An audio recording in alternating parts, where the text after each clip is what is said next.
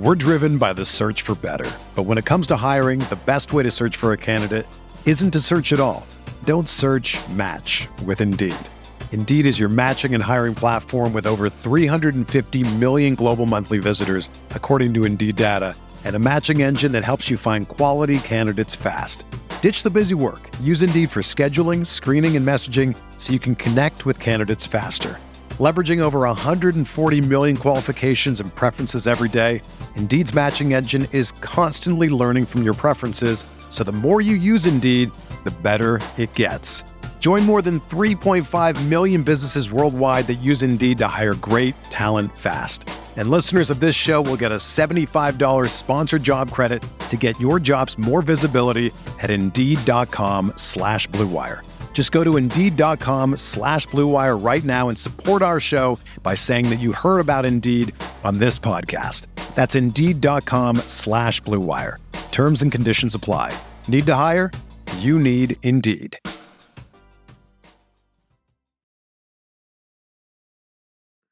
The Boston Celtics take down the Atlanta Hawks 113 to 103. Then it's the three man weave united for the newest segment, Passing the Rock, where we hit everything from a busy week in Celtics coverage. That and more coming up next here on Green with Envy. Uh-huh, uh-huh.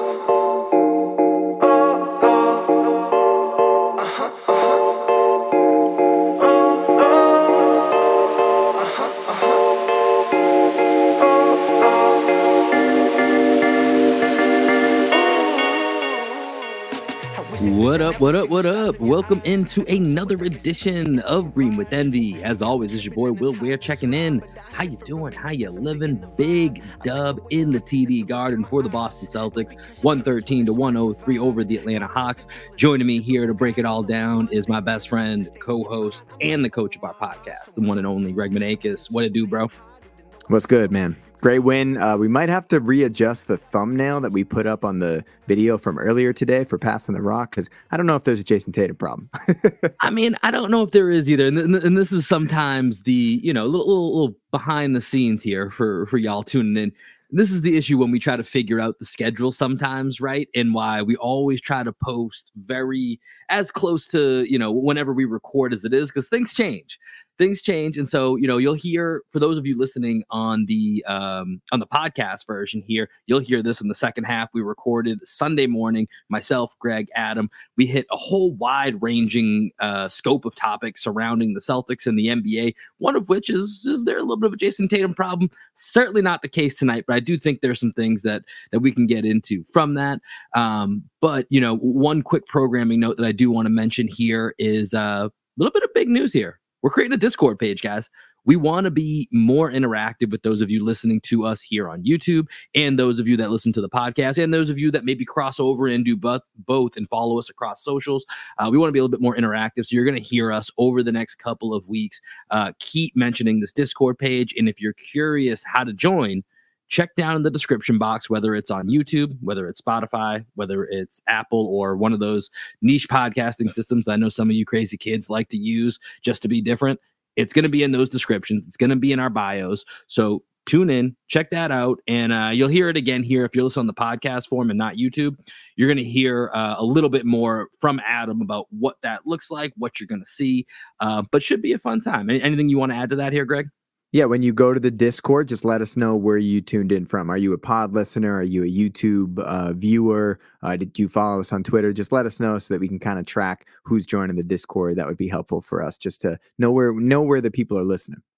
Yeah, and we appreciate everybody for joining in. And like I said, we just want to keep taking this to the next level. So, with that said, let's do what we do after every game here, and let's hit it up with a morning box score.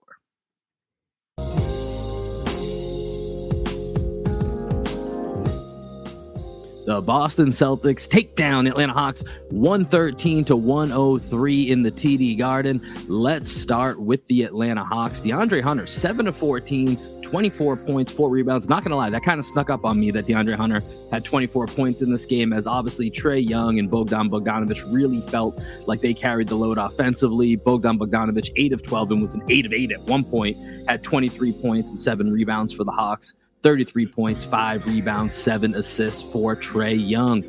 Let's flip it over to the Celtics here. Like we said, we talk about in the second half of the podcast. A little bit of struggles from Jayson Tatum. Tonight, not the case. 34 points, nine rebounds, four assists. Did have six turnovers on only 11 to 25 shooting, but still a really great game from Jayson Tatum.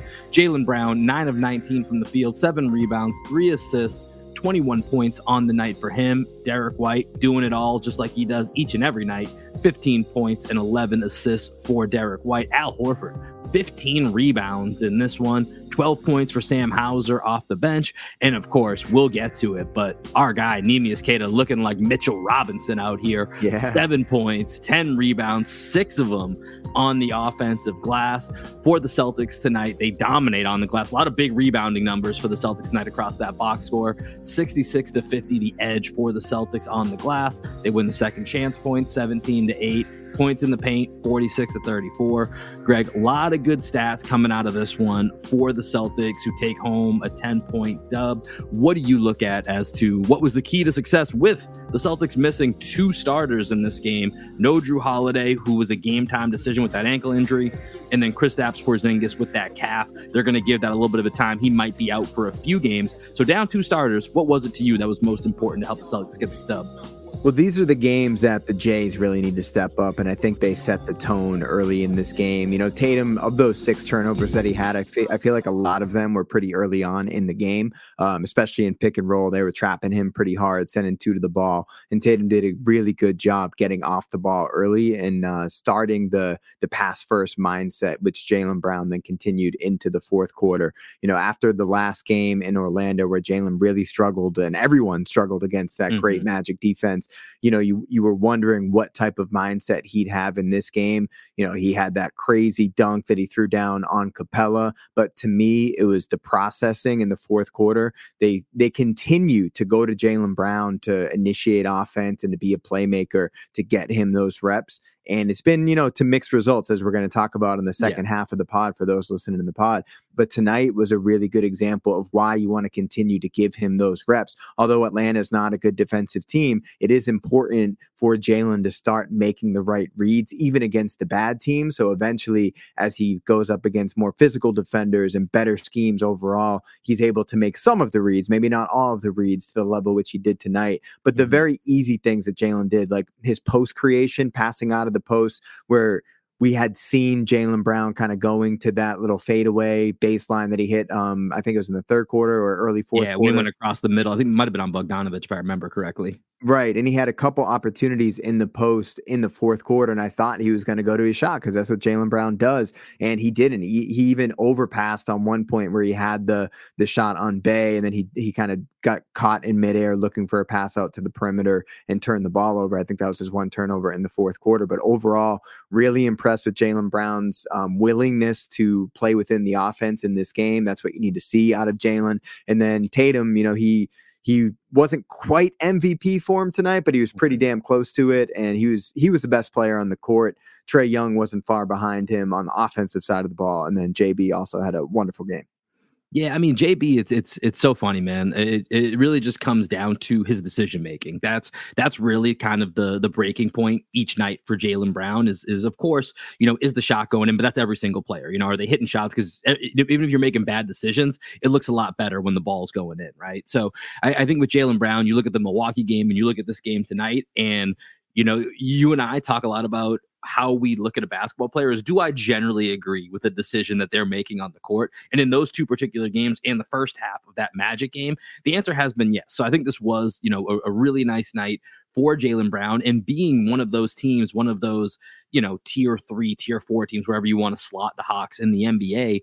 These are the games where you want Jaylen Brown throughout different stretches of the game to be able to to kind of carry that load so that it's not all on Tatum and especially on a night where you don't have Holiday, you don't have Porzingis to rely on, you need him to be reliable enough to to be able to handle in stretches where he's leading a second unit that has Pritchard, Kornet, White and Hauser out there, right? That's like you, you and Derrick White are the ones that are that are shepherding that load right there. So, mm-hmm. you know, that that was really good to see out of Jaylen Brown. You mentioned with Tatum, you know, the six turnovers, they get a little bit sloppy at different times. That's something we'll touch on again in that second half of the podcast. Here, looking at some of his assist and turnover numbers over the last, you know, six games or so. It's it's kind of close to that Jalen Brown, you know, one to one ratio, uh, and that's something that needs to get better. But this was a really good Jayson Tatum game, so I don't want to harp on that. Thirty-four points, nine rebounds, was very aggressive from that standpoint.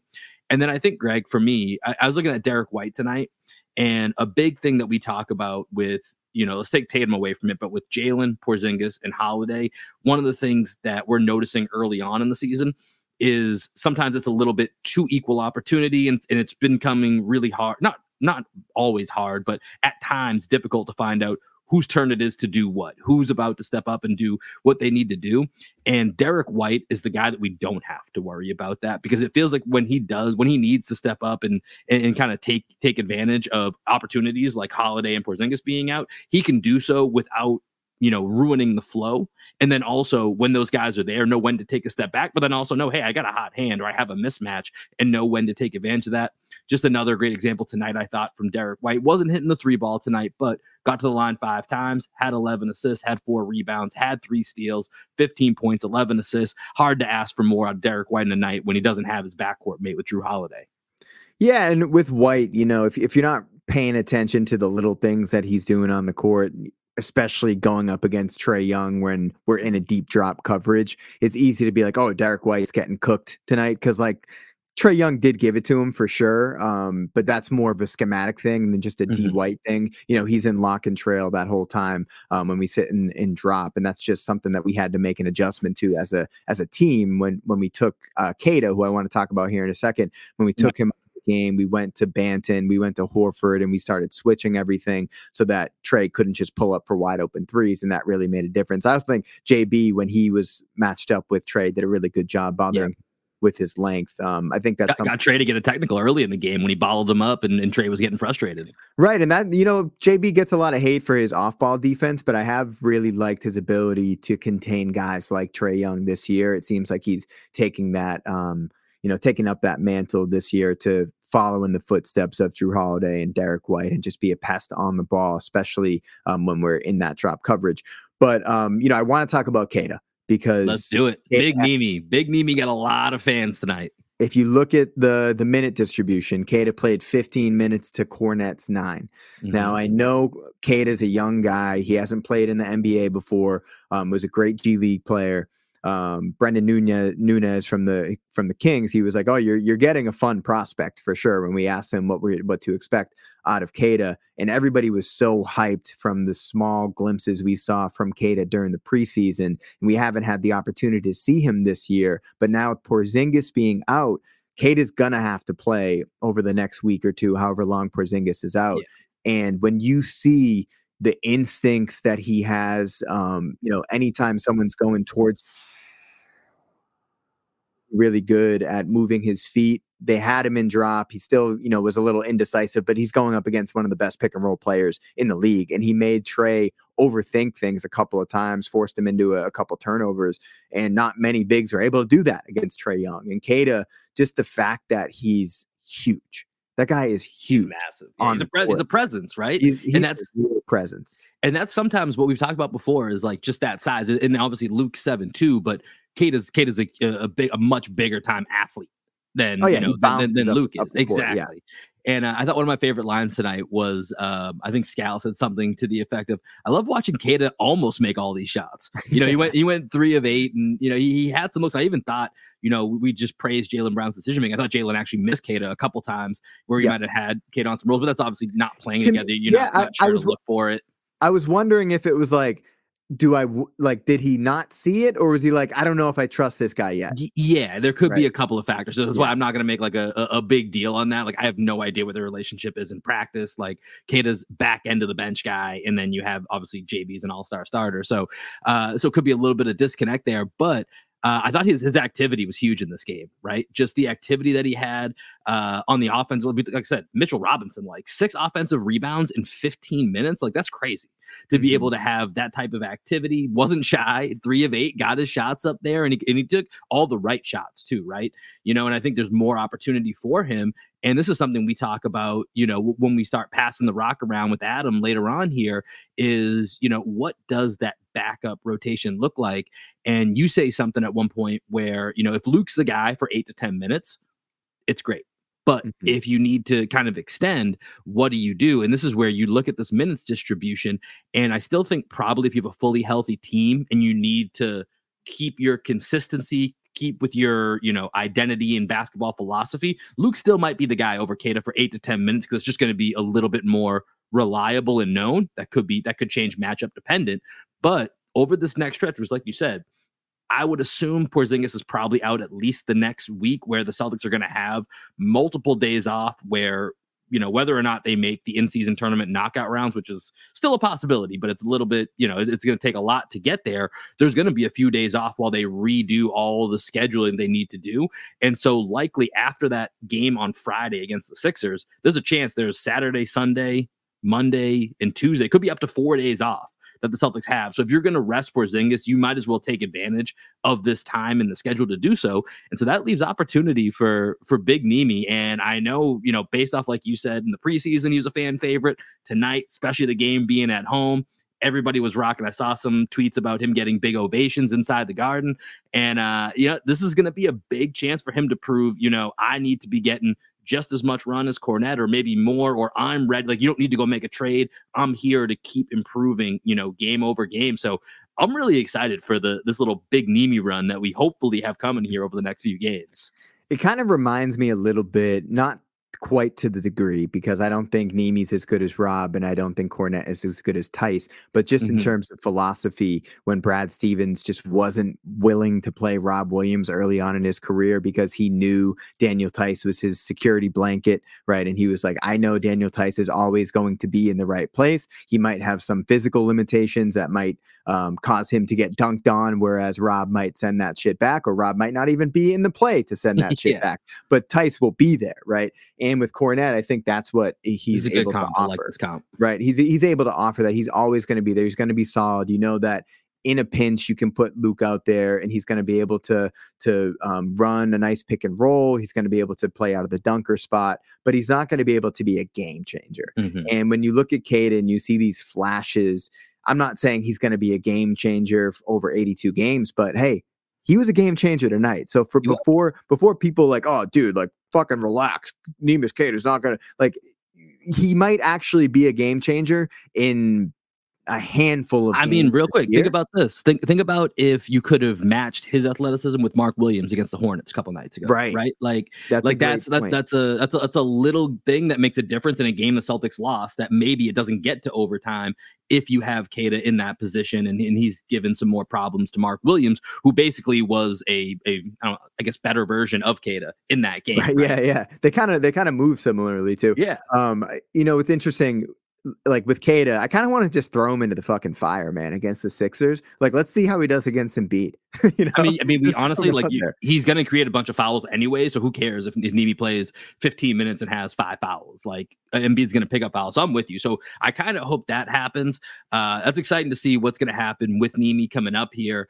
Uh, one last thing I wanted to touch on before we go is, you know, obviously this was kind of not not hyped up as much, but this was a, a playoff rematch from last year. The mm. Jalen Johnson news yeah. was was really tough for the for the Hawks. I thought he was. I thought I thought if I look back to last year, obviously Trae towards the end of the series came on, but then it was Dejounte Murray and Jalen Johnson were easily the two most impressive players for the Hawks you know, up to about games five or six when Trae Young really started to to come back alive.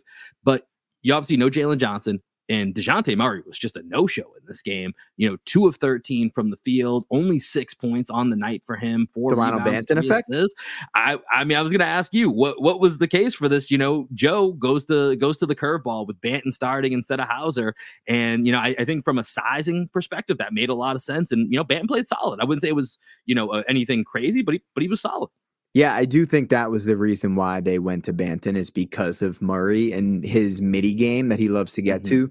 Like Murray's so long. I think he's got an over seven foot wingspan despite being like six three, six four. Yeah. And Banton, I mean, they talk talk about long. That guy, eh, you know, he's talked about six nine, six eight, six seven, whatever he is, he's long, right? So he was gonna he was gonna be on the court to give Dejounte Murray problems. I really liked how Banton played. We haven't really touched on uh, you know, his his performance tonight, but he was three for five from the field. He had five rebounds. I love the way that he was attacking the glass. He was playing well out of the dunker spot. Um, he had a couple nice plays where he, he I mean, he's a point guard by trade, although he doesn't have a lot of reps at at the NBA level. So he does mm-hmm. see the floor pretty well. Um, I, I, really liked what I saw out of Banton, but I think that contributed to DeJounte Murray's struggles. And then, you know, Jaylen Brown being matched up on him a few times. I think uh, also JB's physicality gives Murray some issues as well.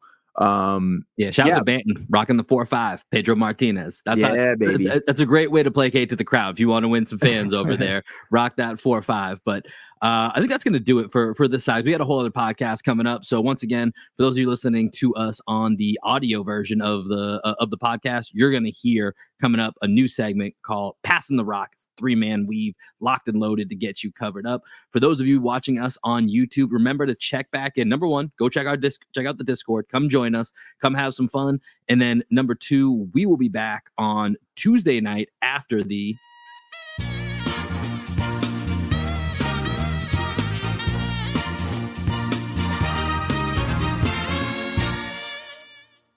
That's right. Last chance for the Celtics to stay alive in the in-season tournament against the Chicago Bulls.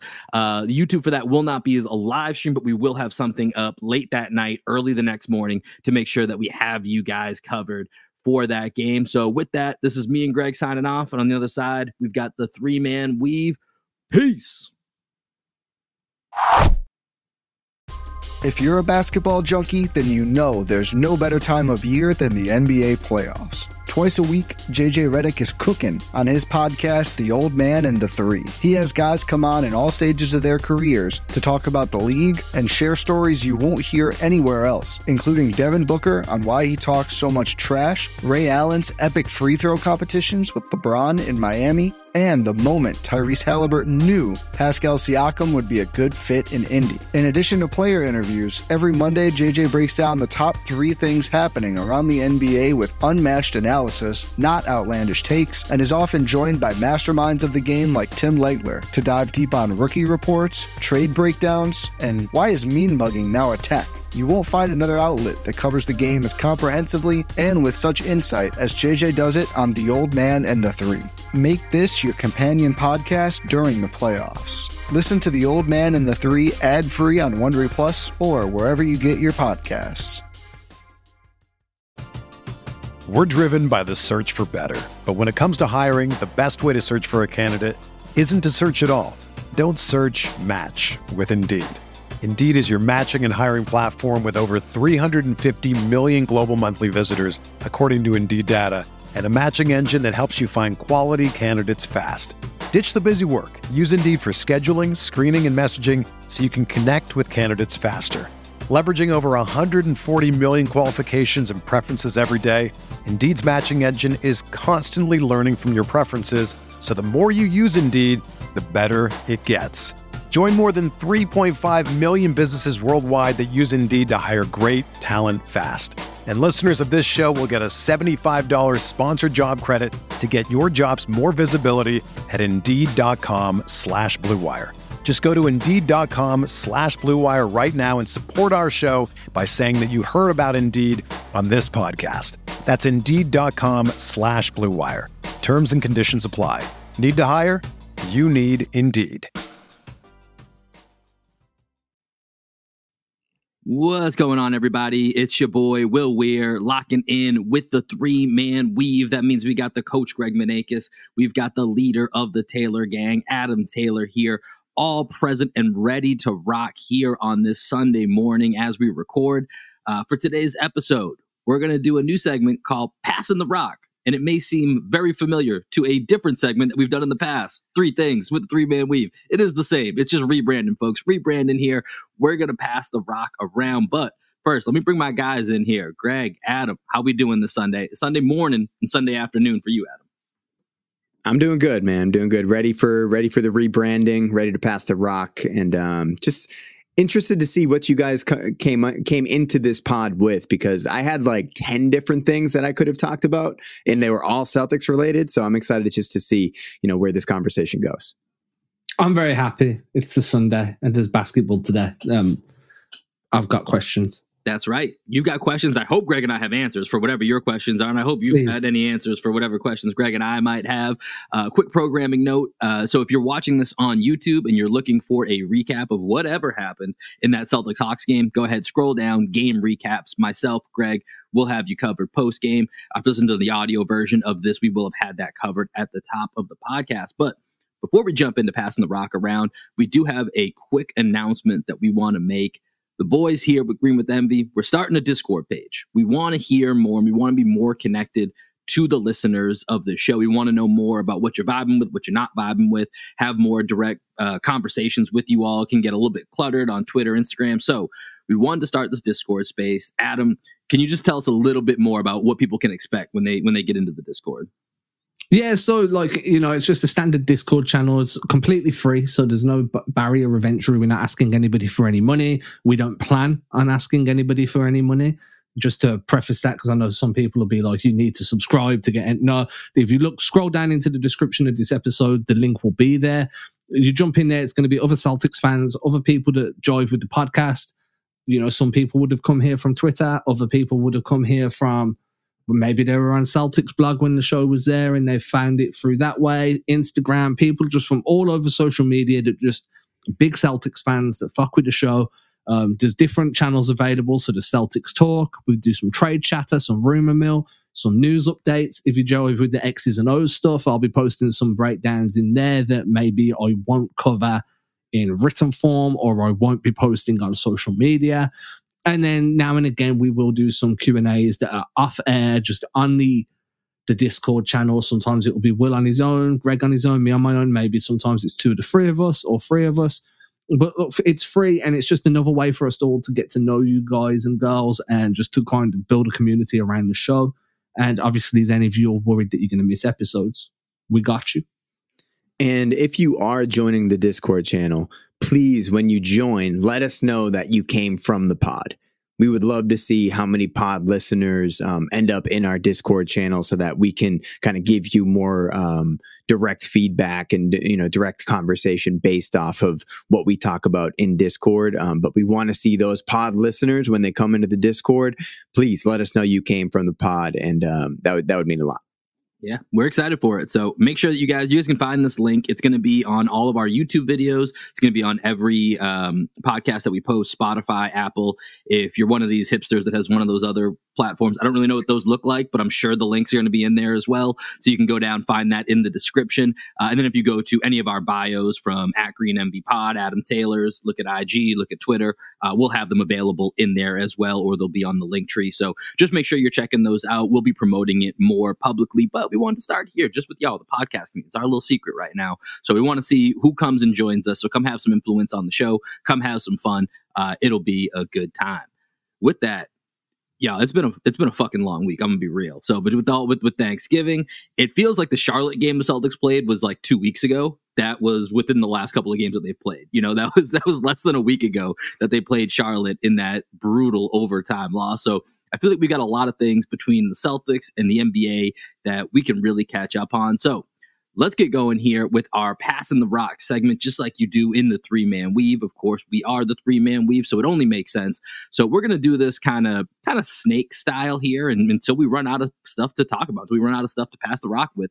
So Greg, let's go to you. Then we'll go to me. Then we'll go to Adam. Adam, you'll go back to back with any topics that you might want to hit, and then we'll just keep going until we feel like we run out of steam. So, Greg, lead us off. What you got for us?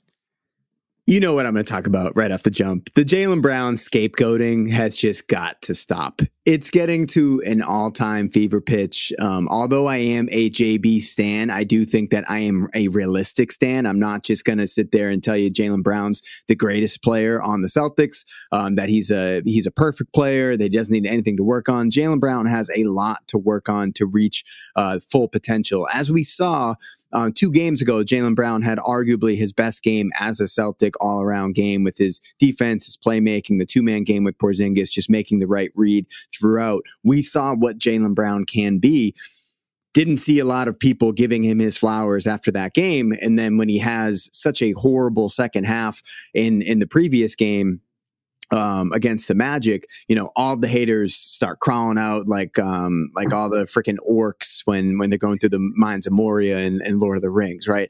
It's just like what what is it about Jaylen Brown that has made him so polarizing? Is it just the is it the contract? Is it his outspokenness just out, outside of the basketball court? Is this like the shut up and dribble crowd that's coming out for Jaylen Brown? Like what is it about Jaylen Brown that has made him the new scapegoat in Boston? Because I don't think it's fair. Um, I don't think the criticism of Jaylen Brown um, is is rational. I think that people are pretty polarized on Jaylen Brown right now, and I I just was very.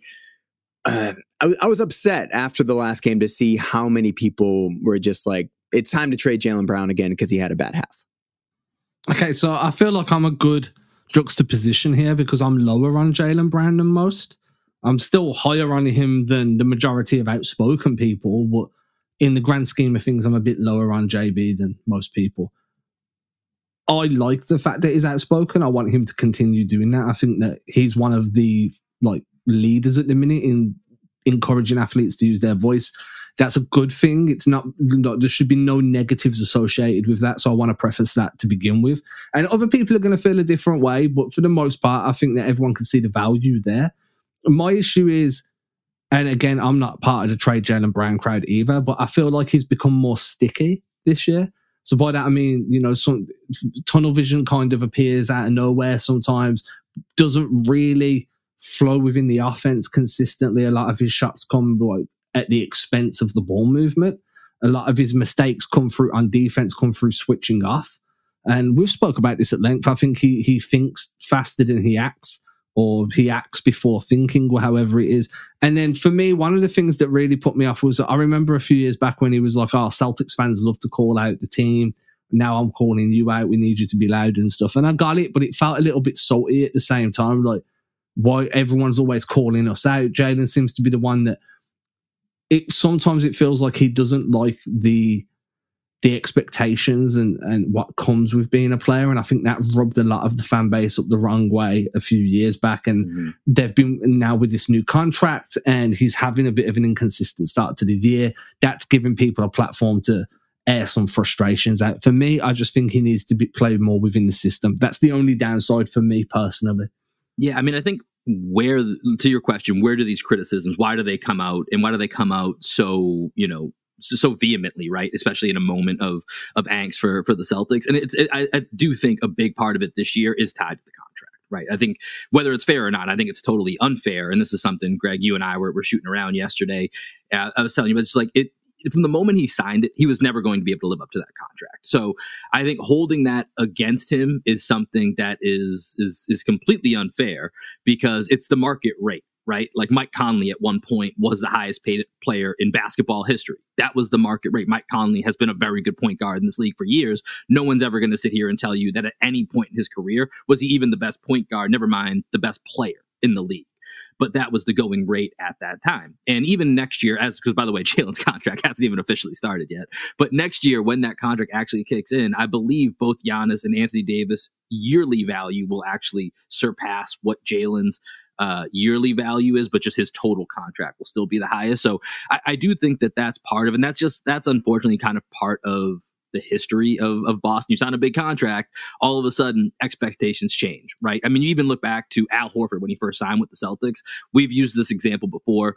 Greg and I living, you know, down here in Austin, Texas, before we had the podcast, you know, we were just watching Al in our own little bubble, just like, oh man, Al's Al's killing it right now. Look at the screens he's setting. Look at the ways he's influencing the game on the boards. Look at the way that he's managing the defense, calling everything out in the back line. We were thrilled.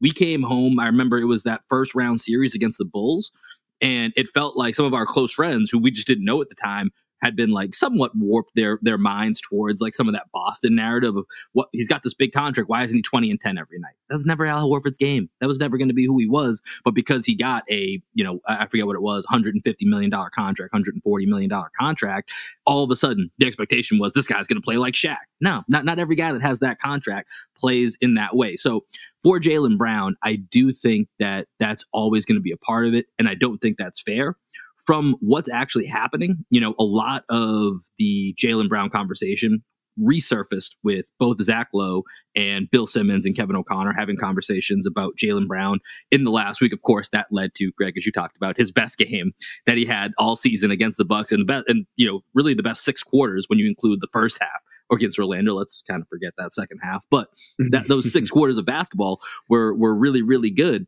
And you know, with that conversation, I think the thing that I look at with Jaylen Brown is that it's still kind of figuring out where his spots are with this team. And he's developing that chemistry with Kristaps, but I still think it's a little bit of, and this is the Celtics as a whole when is it time for when one of these guys has it going or needs to step up and you need to reshuffle the deck for a particular game as to who's the top dog?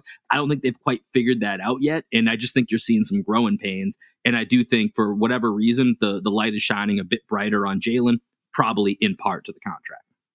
Right. But I, th- I also think with Jaylen, a couple things. In the Magic game, right? Because that's where the most recent example of Jaylen Brown getting tunnel vision, Jaylen Brown pay, playing very poorly in that second half. He was not good. I described his performance as abysmal um, in the second half. And yet people were still, you know, when I put out my grades on Twitter, people were like, how do you not give Jaylen an F? It's like, okay. like, you gave a C minus or a D or something? I gave him a C minus yeah. because he was not, great in the first half. he was great in the first half. Hey, as someone who never got a C in their life on a report card, like a C minus is pretty bad. All right. Easy with the humble brags over here. Easy. so I think, I think with Jaylen right, against the Magic, my takeaway was that Tatum, first of all, didn't show up until the last five minutes of that game, right? He he had a he had a basket on Jalen Suggs early in the game. They very quickly switched size onto JT, and then he didn't want the ball. Like the moment he saw Jonathan Isaac in front of him, he was just like, ah, this reminds me of Andrew Wiggins in the finals. Don't give me the ball right now. I don't want it. And to me, Jaylen, you know, normally he starts off the game so well in the first quarter. He's a great first quarter player. And at some point in the game, normally, you know, late second quarter, third quarter, Jayson Tatum kind of takes over and then does his thing towards the end of the game. Then the Celtics are either up by 20 points and they blow a big lead, which I'm sure we might talk about here, or, you know, we, we, um, we end up like f- figuring out a way to, to pull it out down the stretch. But with JB, Tatum didn't show up until the last five minutes of the game. So you know, when you're playing against a team like the Magic, Derrick White's kind of limited. Porzingis goes out. You're looking around, you're like, who can actually create against all this size and length? And I think that's where like having the system and going to the coaching and calling those timeouts to set something up um, is a possibility. But the Magic are so good on defense. To me, it felt like Jaylen was looking around. Tatum didn't want the ball. Derrick White couldn't really create against all that length. Porzingis goes out, and Jaylen's like, I guess I got to do it. I, you know, I'm not going to be scared to shoot the ball because nobody else really wants to shoot the ball right now against this team. Um, so to me, that's what it was with Jaylen and Joe leaving Jaylen in despite him airballing shots in the third quarter. You know what I mean? Like Jaylen needed a break. He was tired, and Mazzulla was like, he's the only guy that's really trying to do anything and can't even get a shot off without turning the ball over. So that's kind of how I saw that. And he missed every shot. I don't think most I thought most of those shots were bad shots in general. Mm-hmm. Like I wouldn't want those shots um, just in a normal flow of the game, but each game is its own entity. And I felt like in the Magic game, that was kind of separate to me from all the other Jaylen Brown issues. It was like Jaylen looked around and said, I kind of need to be the guy. And then he had to create his own stuff and it just didn't go down in the second yeah. half. So I didn't have quite as much of a problem with Jaylen Brown in that Magic game, but I do think it was, you know, people, when you are looking for something specifically and looking for Jaylen Brown tunnel vision, you could look at that game against the Magic and be like, "Oh God, Jaylen Brown! Like, why are you why are you still doing all this stuff?" So, real quick t- to that point, because this is one of the notes that I had here to potentially talk about, and it's while a lot of the conversation does focus on Jaylen Brown, some deserve it, some not.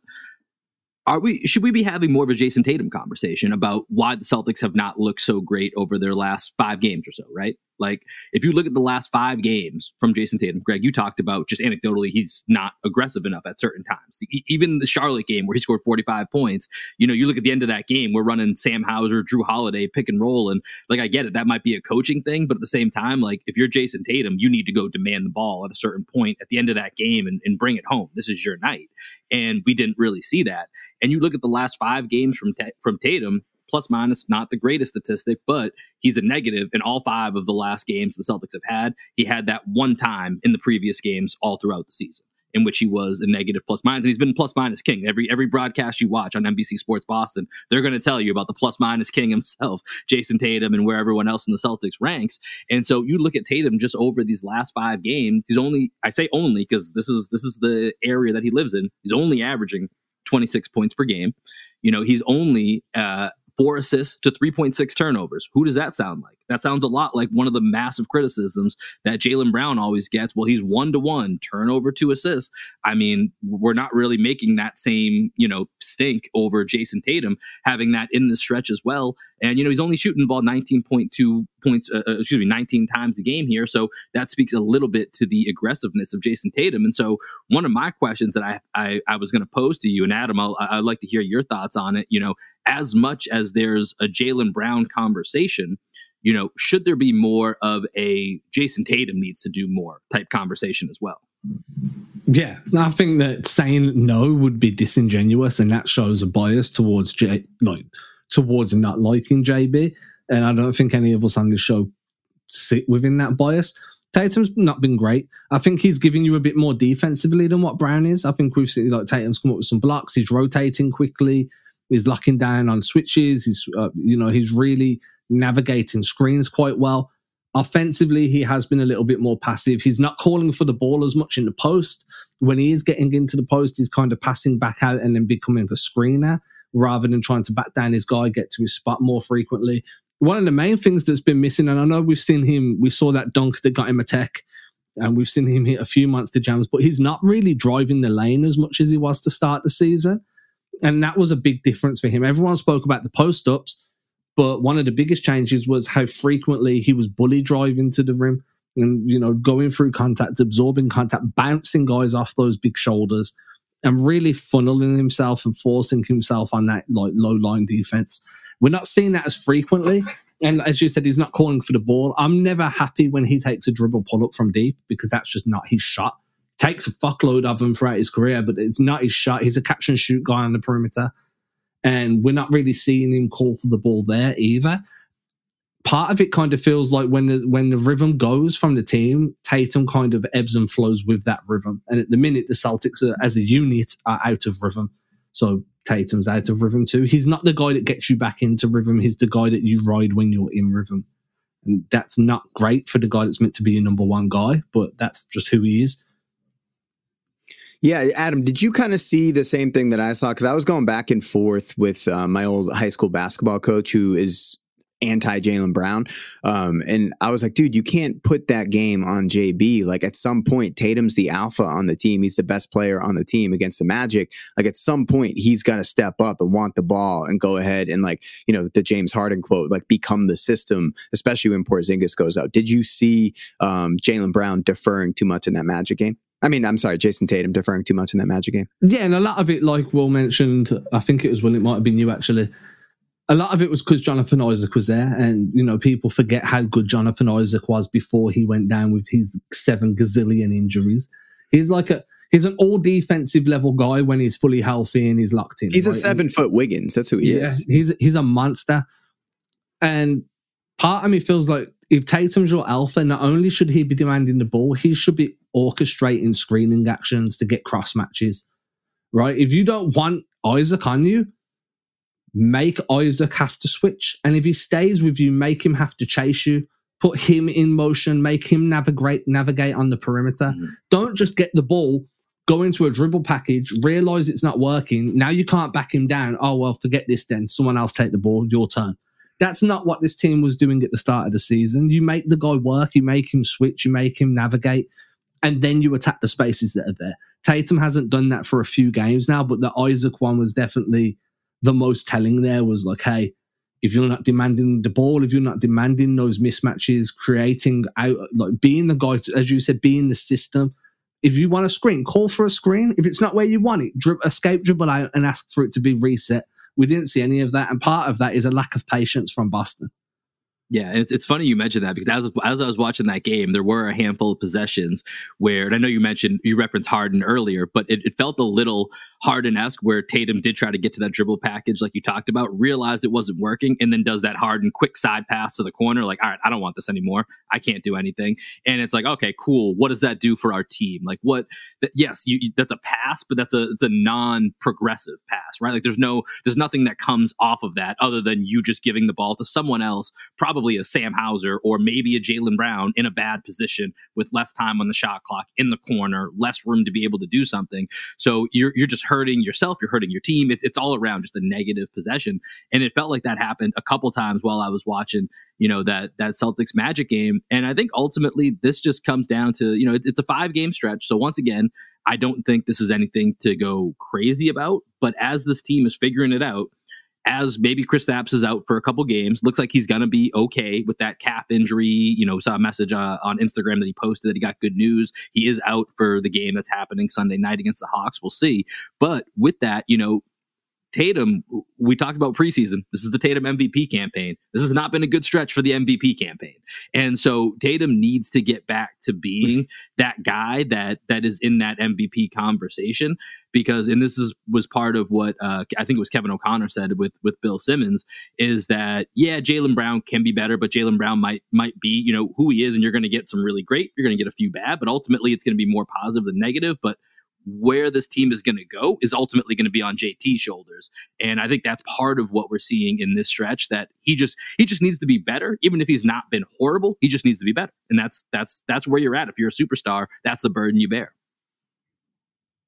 Yeah, um, I know we're doing this new segment, Will passing the rock. So who are we passing the rock to at let's, this point? Let's pass the rock to Adam because I basically jumped in off of one of your points. So, okay. yeah, I, I kind of left that as a hanging chat there. I was like, let's see if anyone else has anything else to say about Tatum, but I think we've we've resolved that that point. So so Adam, the, the rock is in uh is in your court. What you got? So I'm still going off the stuff that we we air quote learned or came away with from the Magic game. So I want to focus on the Luke Kornet kind of narrative that's flying around there at the moment do whether the Celtics need an upgrade in, in, the middle of the floor, whether a trade needs to happen. Kristaps Porzingis goes down. Now it hurt Boston more that they'd started this game as a double big lineup anyway, because if Porzingis goes down and you're starting single big, you just inject Al Horford into that starting five. Horford is already there. Obviously, Luke Kornet steps up into a bigger role the minute you go double big, and now his role goes even bigger because you're playing single bigs and he's the second big. I don't think I think Kornet's had a few good games on the on the on the bounce. I don't think he's been terrible. He's a good dribble handoff initiator. He's a reliable screener. I don't understand why he doesn't shoot from deep anymore. Like that doesn't make sense to me because early in his career he was, I wouldn't say reliable, but he could knock down. He came in as a stretch five. That was that well, was you, his kind of reputation. Adam, like, I, I apologies for interrupting your point, but do you think? Like for me, when I watch Kornet shoot, I feel like he developed he's developed a hitch in his shot. Even at, I mean, we don't line. see him shoot enough for me to have an opinion, man. I can't. When was the last time yeah. he took a jumper? Do you know what I mean? But it definitely felt like that. Like it was mechanical. There was a load up as well. Like it wasn't smooth. It was like, get there, then we're going to generate the power, and then there was a hitch at the end. But it definitely felt like it was segmented. And anyone that shoots with a segmented form is so easy to block and so easy to run off the line because it's just all about timing. He is seven two. Gary Payton, Gary Payton the second he just, just swatted away then Wembanyama. Yeah. It was like an 18 foot difference between both guys. It was like having fucking the guy, what's it called? You ever seen Bee Movie? It's like having the B block Wembanyama. You know what I mean? Like the, the size difference is in, incredible. But there is a question whether the Celtics need to find an upgrade at the five. Just as that third big, do you think is Kornet that guy? Should they have tried more to get Daniel Theis. I know you couldn't really pick him. Could you have got Daniel Theis? It's yeah, yeah. because he wasn't making more than the I think he was around. He's Yeah. around. He, he was like twelve million, I think, is what his contract, twelve or thirteen. So it is a little bit more than you would think.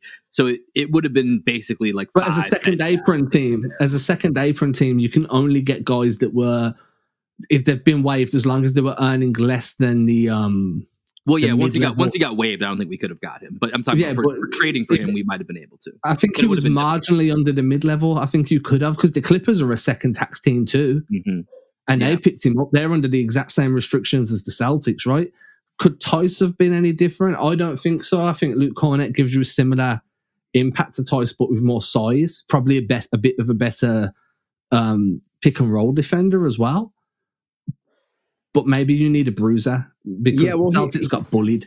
He- Yeah, I, I agree, but I also think Kornet, like when we're fully healthy, I think Kornet playing that eight to ten minute off the bench role is fine, right? But the moment you saw Porzingis go out, and now Kornet has to be on the court because we committed to double big to combat the the magic size and physicality, and then they ended up just taking advantage of him and driving at him every time.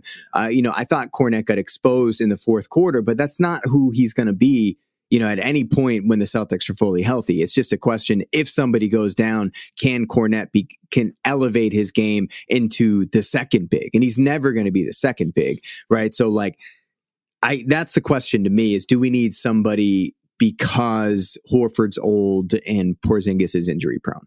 I And mean, that's I- the que- that's the question, right? to me, this was the glaring hole of Grant Williams.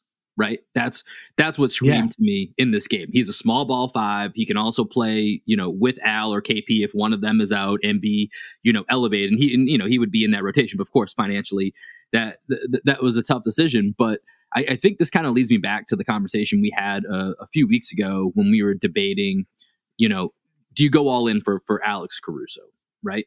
Because that's you would it would probably take you two first round picks, Payton and whatever, and you know those those first round picks may have protections, whatever. But Caruso's going to drive probably more of a return than whatever they get for Zach LaVine, which is crazy to kind of think about, but that is definitely a, a, a possibility. And so this is where I think Greg, you nailed it. If Kornet's playing eight to ten minutes, we're golden. Like there's, there's no problem. Like there's no need to sweat. Where you start to sweat is if in a big situation or a big stretch of the season or when you get to the playoffs, if Porzingis or Al has to be out for a few games, can you get by with the team as currently constructed and Luke elevating to his time frame or you know trying to find I, I don't even I don't really know what you do because there is not really a small ball five for this team to go to if they need to just Yeah. buy some time. And so I, I don't know what the trade market looks like, but this is an area where I think with the limited resources Brad's going to have, he I, I think this would be the first area I look to to get creative and try to find a solution on the trade market. What that is, I really don't know because it's it's it's really tight the confines the Celtics have to work with. But I think the the question of like should we go after Caruso or go after a big and like what happens if one of our big goes down and we did get Caruso instead of a big that only com- that only becomes a problem against certain matchups. And I think the the big thing with the Magic is they're just such a bad matchup for the team because they're just so big and so physical. There aren't too many teams quite like the Magic in the rest of the East right? Even Milwaukee even though they're huge like their size is just like a different type of size and it's not their entire um, you know they have Dame Lillard out on the court right? You can always exploit a Dame Lillard. The Magic don't really have anybody to exploit. So like if we were to trade for a big versus a Caruso I think Caruso if, you know if against the against the Heat for example say Porzingis goes down or Horford goes down I think that we can slide a Caruso into our best five there and be fine with it because the Heat aren't a big team right? They're they're pretty small. Even Bam Adebayo six nine. Um, so I think it's just certain teams in which that lack of depth at the at the big man position could be a problem, and that's the issue. Though, it's like in the worst case scenario, do does Joe have all of the pieces that he can throw out there on the chessboard? You know, if if somebody goes down, if our queen gets taken off the board early in the game, are we able to still figure out a way to get the other team in a checkmate? Here's a question, just to kind of change the, the narrative a little bit. And it was a comment from someone on Celtics blog I saw yesterday. If you watch, if you're on the fence, right? You're you're an absolute, you're in the middle. You don't support the Celtics, you don't support the Magic, and you were asked which team would you say plays a championship winning brand of basketball? Which one would you choose? Just based off of that game? Based off of that game, but based off of like the systems that they're implementing as well. I mean, I haven't watched enough Magic games this year front to back to make, you know, because I've, I've just seen too much of the Celtics. But based off of that mm-hmm. game, you know, it, I mean, you would say the Magic. I mean, that that's a pretty yeah. a, a, pretty obvious one. But also, I mean, just from you can you can see the way the Magic are trending right now. Like this, you know, they right play now. such a physical brand though right? Yeah. and this is and this is the kryptonite that we've seen with the celtics that the heat play physically bust and fold. The lakers will play physically when we see them later in the season. How boston responds there will really dictate how the city and sports radio decides to treat this team for the rest of the year. You fold it you know what i mean? The magic play physically. You can out hustle the bucks because as you said it's a different type of size. They're not playing that physicality the type of physicality that really rattles Boston. The Pistons a few years back used to give Boston problems because they could rattle you physically. Andre Drummond feasts every time he plays against Boston because they rattle them physically. The length isn't the problem as much as it is the being willing to kind of slap someone in the mouth and bully them around a little bit. And a really good instance of that was that Banchero screen on Derrick White, like if White hadn't have had his arm there, he still would have got knocked to the floor. It would have rocked him, but he just wouldn't have had the injury, so it wouldn't have become such a pre- prevalent talking point for us. But that's the way they came into the game. We're going to bully them. We're going to push them around. And part of that is it's a championship type of mentality. It's that blue collar hockey for a, a Mighty Ducks free reference. They clear up the trash around the rim. Um, You know what I'm saying? So I'm just great, like, that's a great scene. It's a great scene. But yeah, and, and even like, you know, with the physicality, think about when Tatum had, um, the had not Mo Franz he had Franz in the post right? And he went to he hit him in the he hit him in the chest a couple times at left shoulder and tried to do his little spin back to the baseline and finish over size. and and Wagner blocked it and he sent he sent his shit. And it's just like a different type of physicality right? And Tatum when he when he goes up against a guy in the post that he can't out physical like what is the counter you know, and, and if, if we don't have that, if we can't just go to a Tatum in the post, if all of a sudden Jrue Holiday finds himself in a switch and he's like, oh, I've got a six seven guy on me, I don't have a six two guy on me, I can't exploit him in the post. What are we going to do? You know, and that that brings me to another point that I, you know, if we're still passing the rock around here, we are. But before you go, Greg, let's take okay. let's take a quick break and then we'll come back and we'll we'll hit the next point.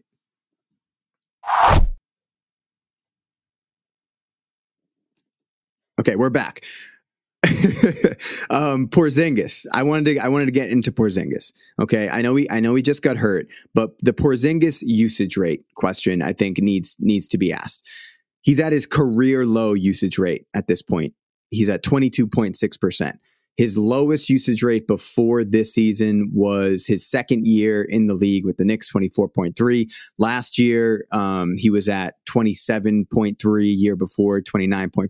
22.2 is, is pretty low for Porzingis. He's shown an ability to, you know, with the two game, two man game with Jaylen Brown, the ability to make, to make passes. He's been a great post up guy.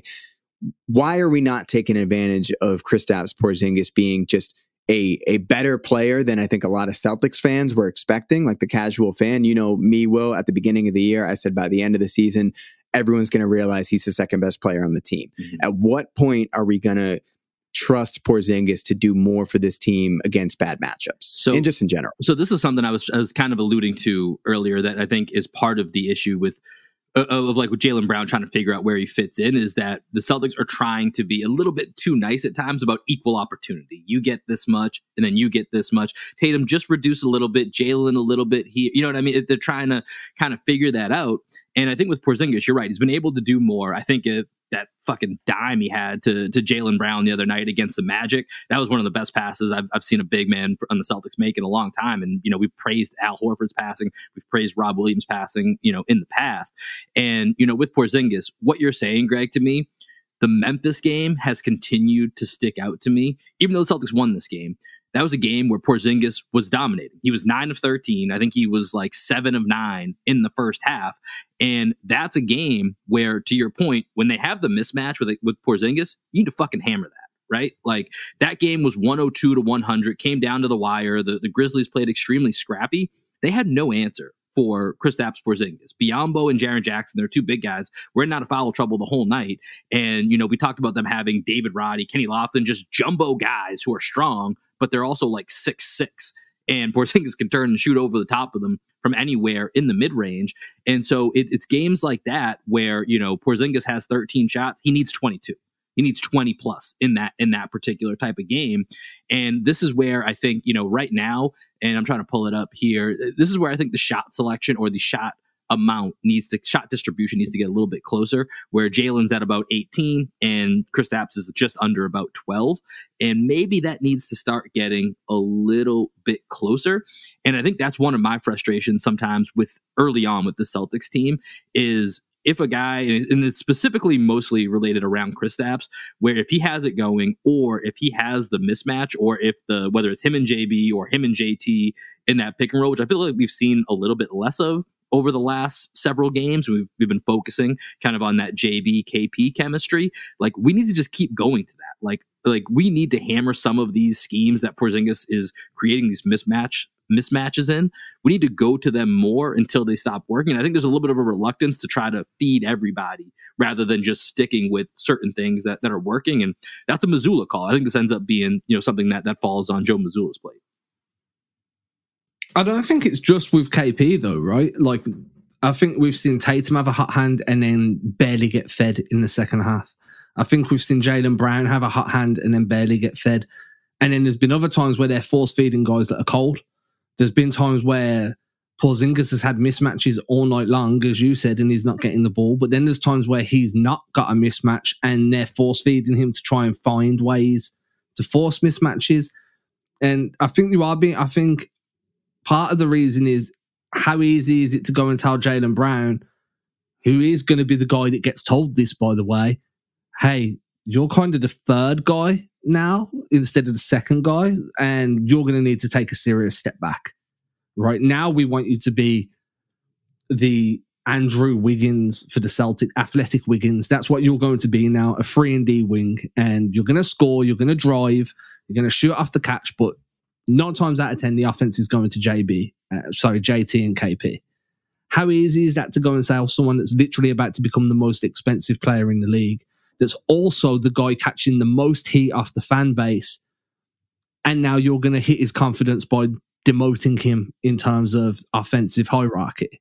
It needs to be done and it should be done, but that could have so many kind of ramifications on JB's willingness and JB's motivation during games. He's already prone to making mistakes. Do, do, you really want him overthinking when he should pass versus when he should drive? He's already making adjustments playing this type of way, you know, and being more of a, a scorer rather than a playmaker, eh, with the exception of the Milwaukee game, obviously. How do you go about that without fucking with the guy and without yeah. risking him asking out next season?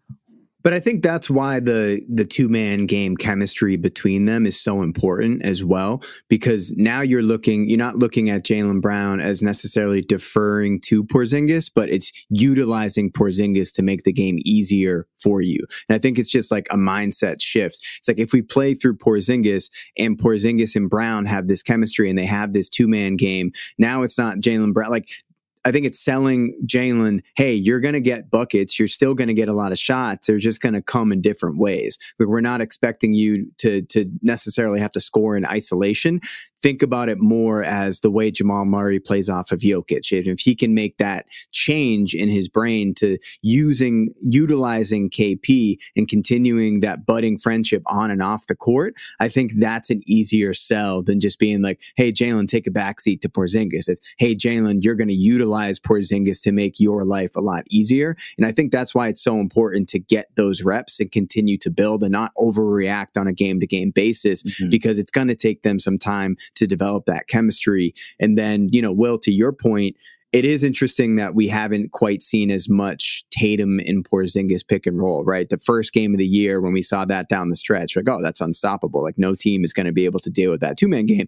We haven't really seen that much because they've been focusing so much on the Brown and Porzingis uh, chemistry as well. But another thing with Porzingis is he's been really struggling from three, you know, uh, and yeah, like, he's been terrible from three. And I think part of the reason for that is because so much of what he's doing is just like kind of being utilized as a pick and pop guy versus, hey, let KP eat a little bit in the mid post. Let's get him going in the post so that he can then feel better about his shot versus just play the Al Horford role and shoot eight threes a game, but there those are only eight shots you're getting. You know, get Porzingis. Think about the you know when Porzingis went crazy against the Celtics last year. It wasn't just him shooting three pointers, right? He was taking advantage of Marcus Smart in the mid post. He was taking advantage of Jaylen in the mid post. There's ways that we can weaponize uh, Kristaps Porzingis to make his life a little easier, so that those three pointers come a little bit more within the flow while he has a rhythm. Yeah, just uh, on that three pointer, uh, Slumpy's in right now, sixteen percent over the last five games. Lovely. That's what I don't want to see. Right, here's a question for you. So I've got up the assist numbers here. Who's passed to who the most on made buckets? Who do you think has the most assists to Porzingis on the Celtics? I'm gonna say Jaylen Brown. Yeah, I would say JB. Jrue Holiday. Marginally. Jaylen Brown's got 21, Jrue Holiday's got 25. Okay. Who do you think Porzingis has assisted the most? I'm gonna go Jaylen I Brown. would, I would say Jaylen Brown. We were talking a lot about their two man game. Yeah. Jayson Tatum. Interesting. Okay. He's, he's Is, is it a wide? Is it a wide? Uh, not really. He's ga- he's dished out 12 assists to Tatum. He's dished out nine to Jaylen. Yeah. Okay. So Tatum has assisted Porzingis on 12 buckets. Brown has assisted him on 21. Jrue has assisted him on 25. Um, Porzingis has also assisted. He, he, yeah, it's J- T- Brown and Tatum are the ones receiving the ball from Paul Porzingis the most. He's only dished out one assist to Holiday, one to Horford, two to White, one to Pritchard, two to Sam Hauser. With that being said, who do you think is dishing out the most assists to Jrue Holiday? Ooh, that's a good one. I'd say Tatum. Yeah. I mean, I, yeah, that's the answer. Is Jayson Tatum. Yeah, Jayson Tatum is also the guy that's feeding Hauser the most by a considerable margin, followed Mhm. by Al Horford. Jaylen Brown, I find, doesn't really look for corner shooters on his drives. Um, I I would say this is probably the biggest, uh, the most salient point about Jaylen Brown and like his tunnel vision is the lack of passing to corner shooters, especially Sam Hauser. Yeah. it Oh drives God. me fucking insane. I'm like, dude, he's wide. Sam Hauser is wide open almost every single time Jaylen Brown has the ball. He Yeah. just never sees it. Mhm. he's got three assists to Sam Hauser on the season, That one of them being right. lob. One Oh of yeah, them being a the- yeah, yeah. Locked eyes, and I said, "Fuck it." lob. assist to Payton Pritchard, who's usually floor spacing. He doesn't really kick out to shooters that way. He needs a roll man. Unless he's in the lane again- and gets in trouble in midair and needs to throw it back out. Yeah, but usually then it's going back out to a ref. right, right, right. Yeah. or it's going the other way in transition. Yeah. Like, yeah, and that's the biggest difference between Tatum and Brown, right? Is T- Tatum he sees the entire floor and Brown doesn't. Brown sees a couple of things on on well, the you court. And highlighted if that a couple episodes ago, right? Like Right. With, with him and Porzingis, he's finally starting to get a little bit more comfortable. And hey, my first read's not there. Be patient. Maybe the second read's there. Mhm. And so we're slowly starting to see that develop. And, and Greg, as you were kind of going through, you know, how this team is is setting up the the foundation or the building blocks for ideally what they want to see long term, it kind of reminded me of the Ime Udoka season. And early on, the defense just just we didn't quite, you know, whether it was the switches, we are doing it at the wrong time, trying to figure out what was happening. You saw some of the, you know, the growing pains in real time as it was happening. And obviously we saw Ime Udoka's, you know, coaching growing pains happening as well. And so it makes me, but then obviously that defense was incredible that that made that run to the finals. And it took time to kind of build it up. They obviously they need to change personnel. That was part of it. But for me, it's uh, I do wonder if a little bit of watching some of these mistakes early on will ultimately, and this is looking at it, you know, glass half full. Ultimately, those are going to be the mistakes you make now. You'll improve and benefit from later on in the season because you're you're go- we're just seeing the growing pains now, and so then they'll kind of figure out some of these things about how to you know balance this entire roster and team because it is still only what 15 games or yeah 15 15 or 16 games into what is you know a brand new grouping of these four guys that are your main four still really getting to learn each other and i think that's something that we also have to factor in when we think about you know sometimes it looks great sometimes it looks a little questionable and it's, it's still a figuring out process Have you seen the video on, that goes around social media sometimes of that soccer soccer coach and he's like a sometimes maybe good, sometimes maybe shit. Have you seen that one? I'm not, but I like your impression of it, though. I'll tell you that much. I'm gonna send it to you because whenever I'm watching the Celtics and they lose, I always replay that in my head. I'm like, sometimes it might be good, sometimes it might be shit. hey Adam, um, did did you have another point to make off the the the passes and the assists? Uh, not really. No, I was just kind of putting out there that I wanted to just make a point that there is a two man game forming between Brown and Porzingis, but it's not as prevalent in terms of creating scoring as what it kind of feels like. Do you know what I mean? Like there is Yeah. a two man game there, but p- there's also a two man game between Tatum and Porzingis. It's just not as explosive in terms of the way the, the baskets are finished. And, you know, Right. Tatum goes about his scoring profile a little bit different. There's also a little bit of a, a two man game going on between who was it? It was Jrue Holiday and somebody. And um, Tatum, I that think. Yeah, and like that's happening as well. And that's what you need, right? You need two man games between multiple guys across multiple different Mm-hmm. parts of the floor. So the the Brown and Porzingis one is one you can lean on. But again, I feel like that's such a straight line kind of ram it down your throat because no one's kicking out to corner shooters out of those two guys. Do you know what I mean? That you need to have a little bit more flexibility. And one of the things I put in my takeaways on Saturday was there's no counters in this team at all. Like if, if you shut down what they're doing, if you shut down route one, there's no route B, no route two. You know what I mean? Everything just falls apart. And hopefully, as they develop some more two man games and they start to learn how to flow into one two man action into a second, Mm-hmm. maybe we'll start to see some some more. But at the moment, it's definitely a new team that's kind of been thrown together, and it was kind of last minute as well with the, with the Jrue Holiday Mhm. edition. Right. And you know, because it looked good at the beginning, people thought it was going to be good all the way through, and it's just that's not how it works. Yeah, yeah, there's going to be growing pains. You know, I would be interested to go back and watch all of the Porzingis to Tatum um, assists at this point in the year because, to your point, Adam, the Porzingis to Brown assists and the Brown to Porzingis assists are very loud in their highlight plays, right? With Tatum, I, I just like don't I in my head I can't envision what a Porzingis to Tatum pass even looks like right now, right? like with with Porzingis and Brown, you know how it's happening. It's in that empty Mhm. side two man game that they're that they're running. Um, with with Tatum and Porzingis, I, I can't even really picture it because they have seemingly been emphasizing the Holiday and Tatum pairing. Right, they come off the court at the same time and that first sub and all that stuff too.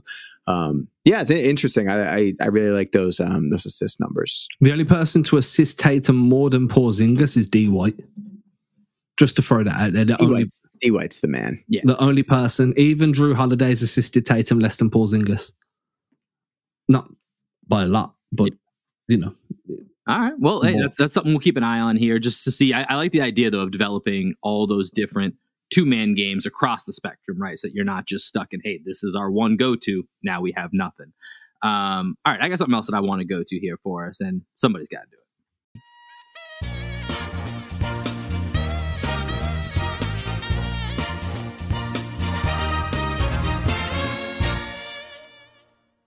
Well, you know what that means. It's the in-season tournament music, and, and let's be real, we might be running out of time quicker than we thought to be able to play that because after the Celtics got their ass kicked by Orlando, they've put themselves in a really tough position. That Tuesday night, they're still alive when they play uh, Chicago in the in-season tournament, but they're going to need a lot to happen for them to continue. So just to lay it out real quick, if the Celtics still want to win Group East C, I believe is their correct group, they're going to need to beat the Bulls by 23 points or more, and then also hope that Brooklyn beats Toronto, but by less than, I believe it's nine points.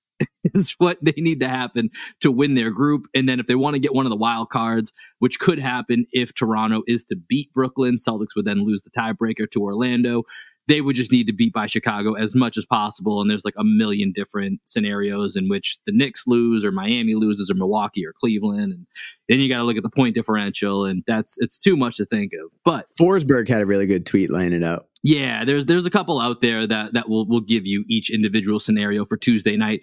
We'll make sure we, we get those posted for you. Uh, but I have a question just for you guys. Are we having fun yet?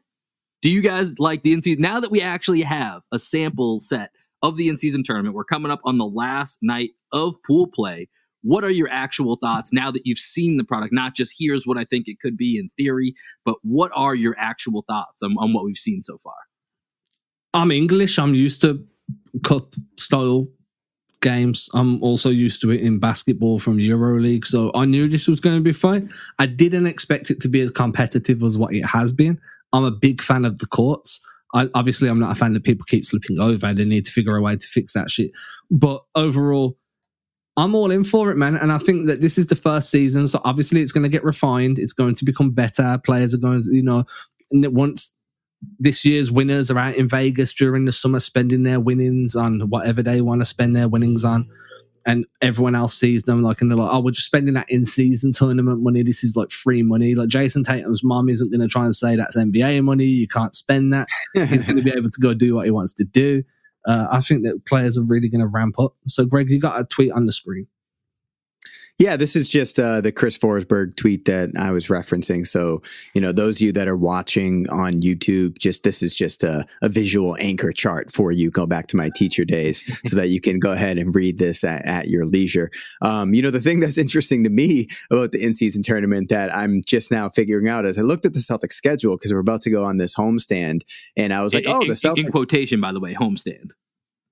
Why, why do you say that? Well, I think it's going to be the point you're getting to. I was trying to set you up here, but continue. Oh, okay. Point, yeah. yeah. Well, that's the thing. I don't know how they're how it's gonna how it's gonna work. So as the in season tournament is going on, the Celtics are gonna have to, if they don't make the tournament, are gonna have to play two games outside of their actual scheduled games because they have seven a seven game homestand coming up. But then on December sixth and December eighth, they also have to play two games against some of the other 22 teams that don't make the tournament. So this to me is where I'm I'm I'm getting a little lost with the in-season tournament. You know, I've been a big fan of it, but now that I see, I looked at the schedule and I was mm-hmm. like, wait, they have two weeks off. And then I, I read into it a little bit more. I had to do a whole bunch of Google search and I ended up on NBA.com where it laid out all the, uh, you know, the, the in-season tournament explained page. And I was like, oh, okay. So that makes sense. They're going to have to play on December 6th and December 8th against two of the team against two teams that don't make the tournament. But to me, this is like down the road. How is the NBA going to then now utilize this to make it more fun because you could do some sort of like full league um, single elimination tournament. Once people are used to the idea of the in season tournament, maybe they can will to your point that you made um, a couple pods ago. It's like the whole month of November is the in season tournament, and they start to find more ways to get creative with it now that people are used to it and they're not like, oh my god, in season tournament, how like how is that going to work? Which is kind of where I'm at now. like, I, don't, I don't get it anymore. Um, but I do I do think overall it's been a success. Yeah, it's been a lot of fun, and, and, like I said, that's why I was saying, you know, in quotation, seven game homestand because there's in the, after these next three games, we don't really know if it's a continuous homestand. I think at least one of those games, if the if the Celtics don't make the uh, in season tournament knockout rounds, I think at least one of those was going to have to be on the road. L- like you said, I don't really know how that part works. Well, I know it will be with the other East teams that don't make the knockout rounds, but who it will be and where it will be, I have no freaking clue. I'm just going to wait and see what happens on that rather than have to try to figure all that out. But yeah, I think there's no doubt that this has been has been a success so far. Like it's it certainly needs to get cleaned up just as far as now even those of us that have been talking about it and accidentally turning into hype men for it, even if like myself, who was not skeptical, but was just like, yeah, let's see what happens. You know, like it, it's it's hard to figure out now for those of us that are even in the weeds of this on like a day to day basis that makes it tough to be like, oh, hey, there's just so should be so much universal commercial appeal when people who talk about it on podcasts and write about it, and we're still kind of debating how it works within ourselves. Like, how can you then share that with your fan group that might be like, okay, I want to turn it, tune in, give me the quick elevator pitch. Well, have you heard about point differential? You know, like that's, that's not going to be like the the easiest transition to it. Uh, but I think it's been a lot of fun, and you know, I, I think the NBA is getting a little bit of what it wanted, which is, you know, as we head into Tuesday night, the last night of pool play, it's kind of a mixed bag of teams that you will expect to be there at the end of the season and teams that are kind of up and coming. So if you look at the East right now, the four teams as it currently stands that would be in the knockout rounds Indiana, surprise and up and coming, Milwaukee, people expect to be there at the end, Orlando, we've talked a lot about them kind of a surprise, but also definitely certainly on the up and coming. And then you have the New York Knicks, which kind of always fall like in that, yeah, they're good, but you know, maybe they how People can they tune the in. next step exactly. And then you look at the West and you get the Lakers, who are a hilarious plus 74 in, in season tournament games, just a ridiculous number. People expect them to be at the end. Sacramento, they were the darlings last year. This year, kind of a little bit more middle of the pack.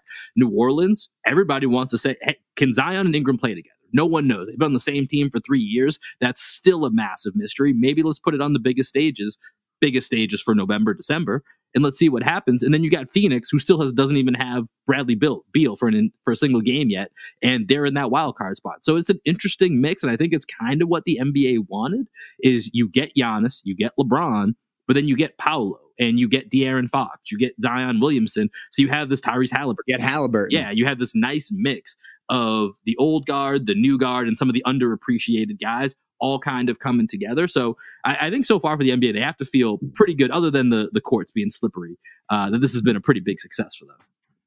I really like the in season tournament.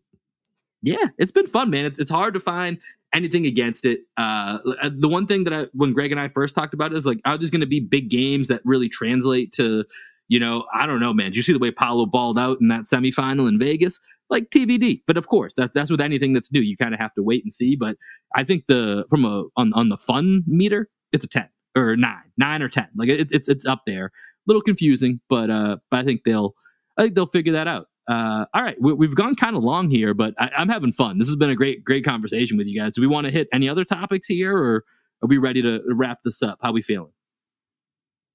If I had a whistle, I'd blow it to get everybody down to the baseline. End of practice. End of the three man weave. Felt good about this. Passing the rock. It was fun.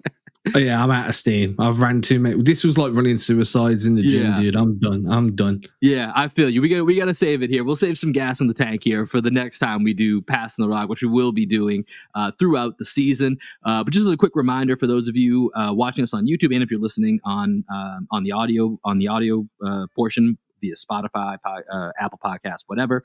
Discord page. Come join us. Come hang out. Come have fun. Link is going to be in the bio, or, or should be in the description of the YouTube. Going to be in the description of wherever it is that you listen to your podcast come sign up. Come have some fun. If you're watching on youtube greg has that pulled up for you right now. Make sure that you join that space. Come hang out with us. It's going to be a lot of fun and we're going to continue to grow this throughout the year. Uh, and the larger we get the more opportunities we're going to have to do some discord specific type things. So stay tuned for that but that's going to be a wrap for this episode of the Three Man Weave here on Green with Envy. It's your boy Will Weir. It's the coach Greg Maneikis. It's the chief and leader of the Taylor Gang, Adam Taylor himself. Greg, any final thoughts, and then let us know uh, what uh, what we're going to hear on the way out. Black Sheep Optimist, get this high. Peace, everybody. Every time I get this high, I lose my mind. It don't take much no more until I hit the floor. Every time I get this high, it's you I find. It don't take much no more until I'm at your door. You cut me to my core, baby. What can I say? You got me on the floor, you know I came to play. I know I shouldn't, but you seem to take my pain away. And every time I score, Jayson Tatum fade away. I close my eyes and I'm floating in your river.